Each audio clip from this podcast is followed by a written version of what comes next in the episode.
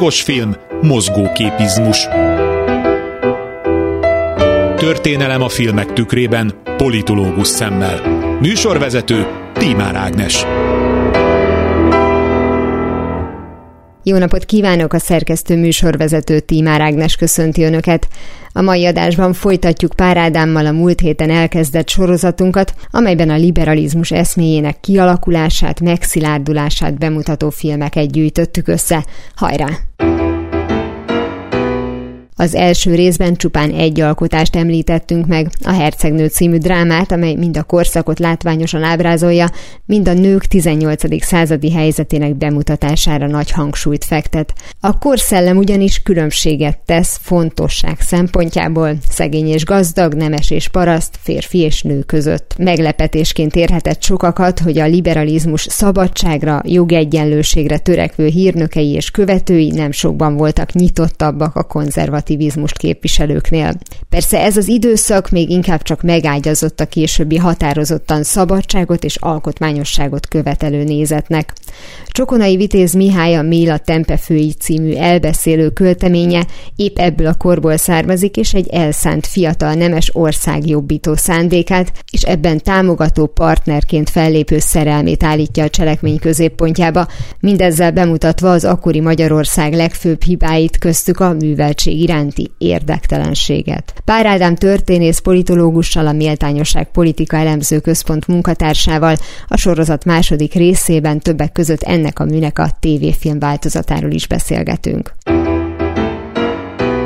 1975-ben csinálták meg filmként az első változatát a Méla Tempefőinek. Az 50-es években adták ki Tempefői uh-huh. címmel. Nem tudom, azt gondolták, hogy a Méla az nem jelent semmit, vagy nagyon nyugatias, vagy nem mindegy, de az Na, a vagy, vagy akkor hurrá optimista hangulatával igen, nem igen. fért össze. Akkor lehet, 75-ben viszont már megengedték, és Zsuzséva, aki egyébként remek tévéfilmeket készített, tényleg hát Bizony. ha azt mondom, hogy Abigail, de most sorolhatnám napestig. Fekete város, névtelen vár. Ő volt a, a TV Várkonyi Zoltánja, nem? Uh, igen. De igen, nem, mondjuk mondja... fordítva, jó?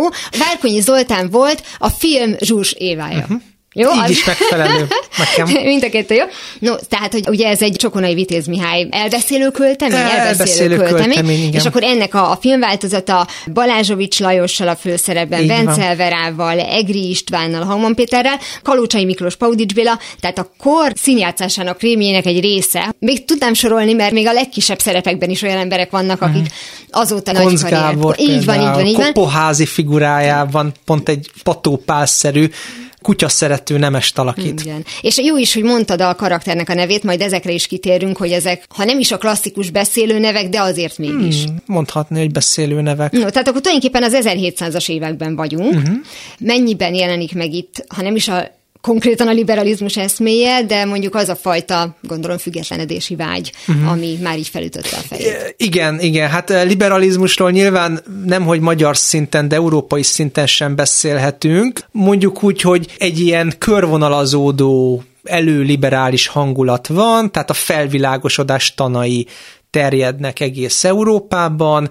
Magyarországon nyilvánvalóan ez Mária Terézia és második József időszakára tehető, és a Méla Tempefői is ebben az időszakban játszódik, egész pontosan picikét később az 1790-es években. Hát ugye a főszereplő egy nemesi származású író, költő, aki szeretne mecénásokat találni annak érdekében, hogy ki tudja nyomtatni a poémáját, és hát ugye jellemző, hogy kiderül azért a költeményből is, meg a filmből, hogy az ő keblét hatalmas világ, de legalább ország megváltó szándékok hevítik, na de miről tud írni, amit megbecsül a közönség, a gróf valamely ősének a hőstettéről szóló poémát kell kinyomtatni. Tehát már itt látjuk azt, hogy, hogy van az ambíciókban egyfajta kompromisszum. Egyébként ennek a grófnak a lányát szereti. Ez ugye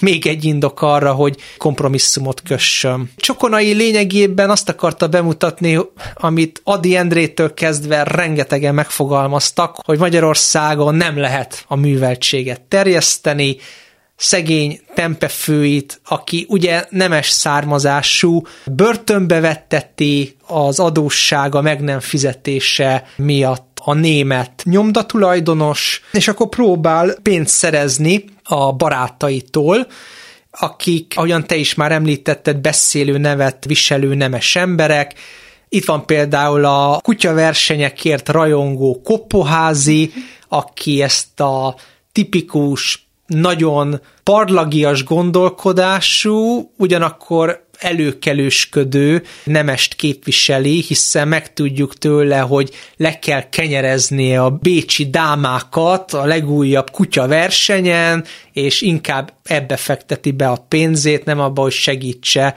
Tempe főit, vagy itt van Tökkolopi, aki meg elkártyázza a pénzét, tehát azokat a Petőfi Sándor költeményéből ismert patópálszerű figurákat, de akár Jókainak a Kárpáti Jánosát, meg Kárpáti Abellinóját is lehetne analógiaként említeni.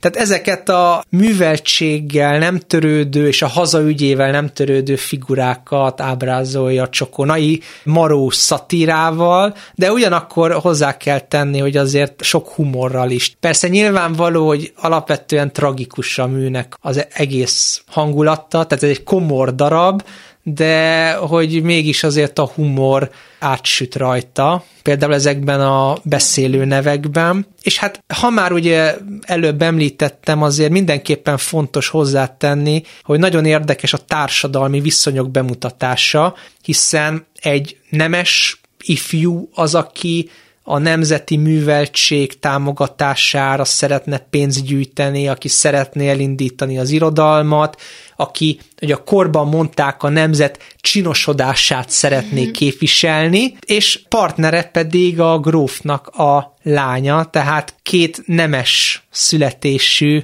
ember az, aki a magyar haza üdvéről gondolkodik, és a szegény nép, a misera plebs, tehát a nyomorult nép felemeléséről, mert hát ugye ki más is gondolna róla. Mert ugye nyilván a, a nép az kevéssé látja kívülről a maga helyzetét, a polgárság az a maga kis céhes világában él, maga kiváltságaiban él, ráadásul itt van egy nagyon erőteljes polgárnemes ellentét azért a nyomdatulajdonos Bert Rieger és tempefői viszonyában. Ez egy személyes alap, vagy különben is ez a polgárnemes ellentét, ennek volt egy alapja? A hát ennek volt, volt egy alapja a korban, mert nyilván a szabad királyi városok polgársága védelmezte a maga kiváltságait, a nemes ember meg úgy értelmezte, hogy neki is vannak kiváltságai, amit meg a polgárság tartson tiszteletben. Ugye itt tempefűit például tömlőcbe vetik, vagy legalábbis, ha nem is tömlőcbe, de egy házi őrizetben tartják.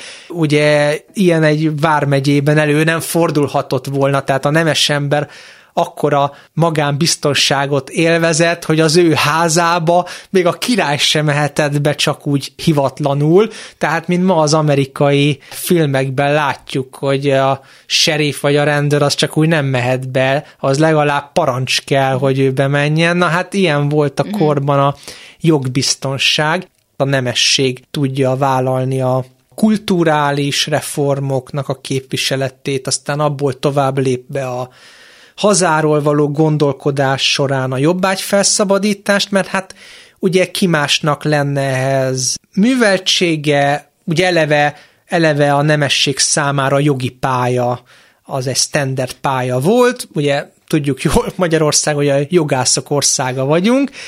Ez egyébként innen ered, tehát nyilvánvalóan mindenki jogot végzett ebben az időszakban, tehát nekik volt egy jogi műveltsége, nekik volt egy ambíciója, tehát ki más tudta volna ezt ellátni, és akkor egy kicsit beszéljek a gróf kisasszonyról is, hogy nagyon gyakran ezek a főúri vagy nem csak főúri, hanem köznemesi fiatal nők voltak azok, akik elsőként álltak oda a magyar nyelvű költészet mellé.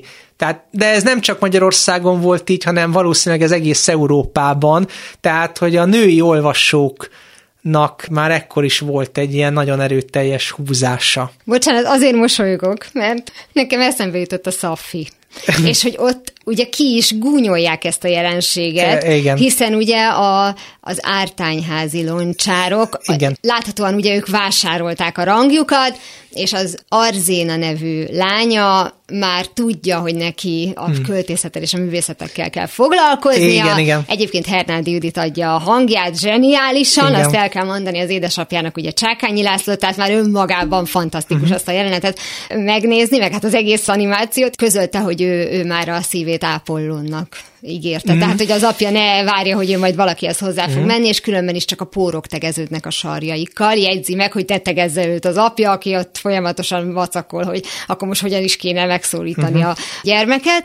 És aztán természetesen belerakják a, a, a valódi vérét, amikor jobban meghúzza a fűzőjét a szolga, akkor fejbeveri, és még egy ilyen olyan hangon is szól hozzá, ahogy megszületett. Azt gondolom, hogy azért nem sértő a film részéről az, hogy, hogy mit akarjuk mi itt a nőket már akkor izé kipúderezni, meg tanítatni, mert ott az egész családot annak mutatta, tehát itt nem a nőisége miatt nem volt alkalmas uh-huh. a tanulásra, hanem az egész család nem volt alkalmas uh-huh. arra, csak megvették. Míg a Méla Tempefőiben, ugye pont, hogy a gróf kisasszonyról beszéltél, a felmenőit határozottan irodalom ellenesnek mutatják, uh-huh. mint hogyha az valami bűncselekmény uh-huh. Lenne, és mintha büszkék is lennének rá. Tehát valójában csodabogárnak számít a lány, hogy ő mit akar ezzel az irodalom nevű dologgal. Uh-huh. Igen, ez, ez így van. Nyilván nem minden családban tolerálták az olvasást, mint női tevékenységet, de pont ebben az 1790-es években kezd kicsit megváltozni a tekintetben a,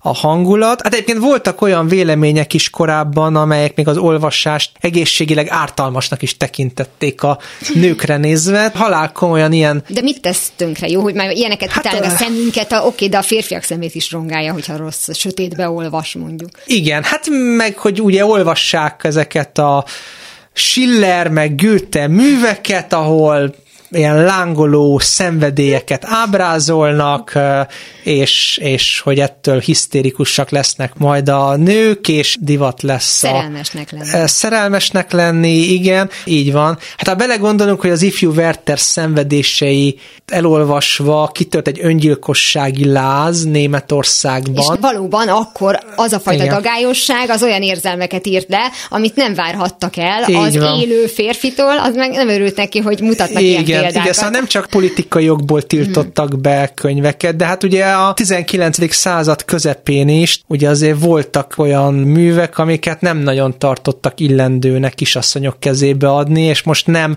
erotikus művekről beszélek, hanem ma klasszikusnak számító alkotásokról, tehát egy olyat, hogy Victor Hugo nyomorultak például, az sem számított kifejezetten illendő olvasmánynak bizonyos körökben. De Ez a a- pontossága miatt, vagy a témája miatt? Részben a témája miatt, hát részben meg ugye, hogy általában a romantikával szemben azért még utóvét harcot vívott a konzervatív, klasszicista felfogás, tehát ezeket a túláradó szenvedélyeket nem nagyon szerették. Hát a Dumától a Monte Cristo grófiát is azért volt egy idő, amikor be volt az eh, tiltva, 1849 után Magyarországon. Mondjuk témáját tekintve azért azt eléggé még akár érthetőnek is lehet tekinteni, mert nem egy kifejezetten ellenforradalmi mm. kicsengésű könyv, és akkor nagyon finoman fogalmaztunk. Tehát, hogy volt, volt azért egyfajta romantika ellenesség. Mm. És ugye itt a 18. század végén, de az elején is,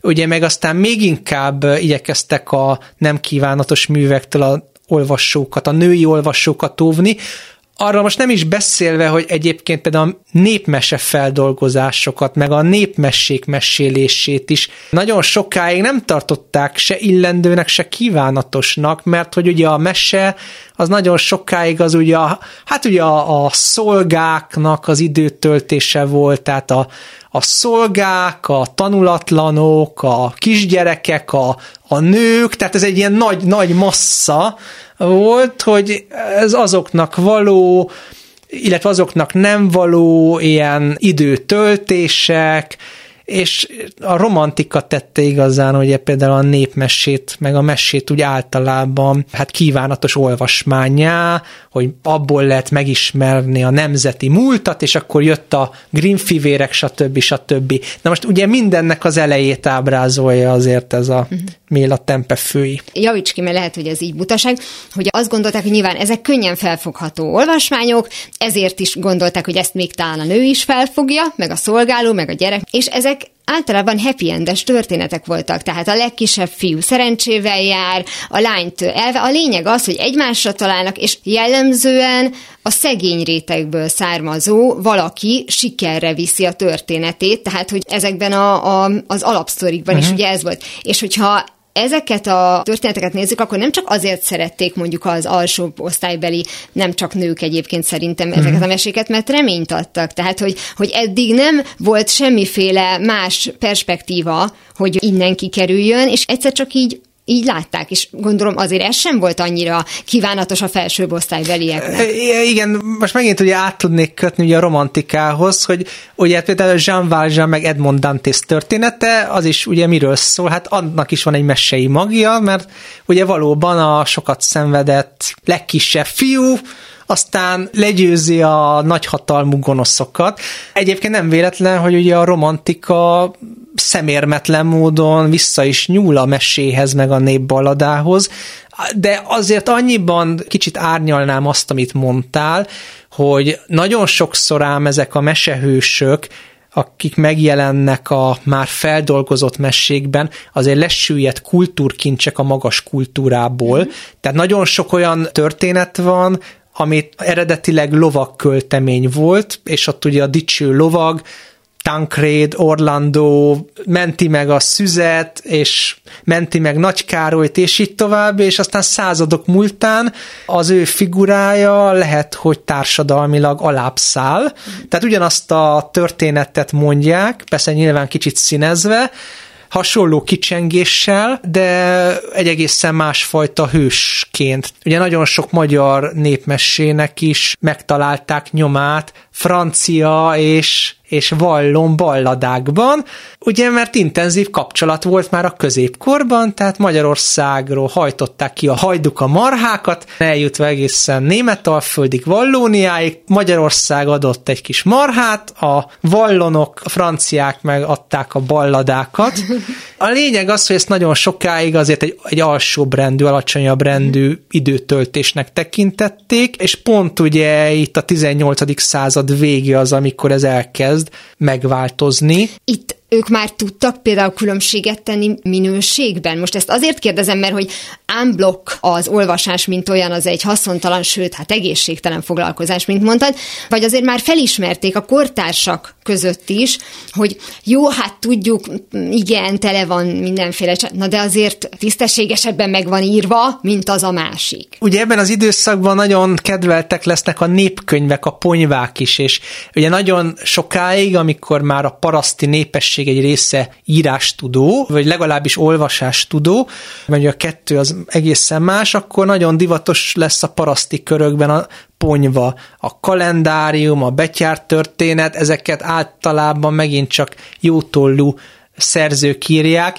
mint például Csikorgó, és akkor visszakötök a Méla Tempeféhez, hogy Csikorgó, meg pont az ellentéte Méla Tempefének, Csikorgó arról dalol, amit hallani szeretnének. Mm. És ugye ezt simán átkölti Homérosz eposzát úgy, hogy abban nem trójaiak szerepelnek, hanem törökök szerepelnek, és magyarok vannak benne, tehát Csikorgó végrehajtja a görög-magyar rokonság elméletnek a megalkotását, és a Méla Tempefé meg fogja a fejét, de látható, hogy annak van sikere, azt szereti a két hajdú is, aki a népet szimbolizálja, meg a meg a többi nemes úr. Csikorgó, ő maga populista, és hát azért látunk ilyet, csak nem költők, hanem politikusok között, hát ahol éppen a hatalom van, és itt most egy kicsit azt mutatja a Méla tempefői, hogy aki műveltséggel bír, az valójában hatalommal is bír, vagy bírhatna, csak ezt a többiek még nem ismerték fel. Uh-huh. Tehát, hogy a tudáshatalom kifejezés, ezt nem az, az még ugye nem volt itt egy ilyen elcsépelt uh-huh. közhely. Hát pont ezt akarja ugye Csokonai az olvasók arcába nyomni, hogy Magyarország lehetne egy csinosabb ország,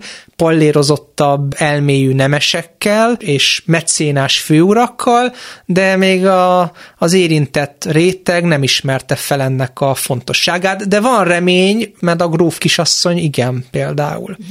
És végül mutatják azt, de persze ez Tempefűinek az elméjében csak, hogy a gróf is megbékélna, de miért, amikor megtudja, hogy Tempefői úrnak is vannak vele egyenrangú ősei. Na de ez valójában csak Tempefűnek az elméjében van ez a szerelmi beteljesülés. Egyébként, amit láthatunk itt, azt Petőfi Sándor és mások is, hát a maguk helyén ugyanígy megverselték. Tehát Petőfi az apostolban, amit azért egy jó 60 évvel később bírt, hát majdnem ugyanezt mutatja be, azzal a különbséggel, hogy ott a főhősnek már nagyon komoly szociális radikalizmusa van, de ugyan ugyanúgy kiben talált társat a szomszéd kastélynak a kisasszonyában, és ugyanúgy egyébként társtalan a társadalomban. Hát ez egy nagyon szép alliteráció volt. Mennyire követi szerinted Zsurzsévának ez az adaptációja az eredeti művet? Ugye 1975-ről van szó, és egy olyan korról van szó, amikor az embereknek muszáj, meg kicsit szeretik is azt, uh-huh. hogy mhm. sorok között írnak és olvasnak. Ez mennyire volt kivetíthető az akkori magyar társadalomra? Mennyire lehetett célja esetleg, hogy találjunk benne valami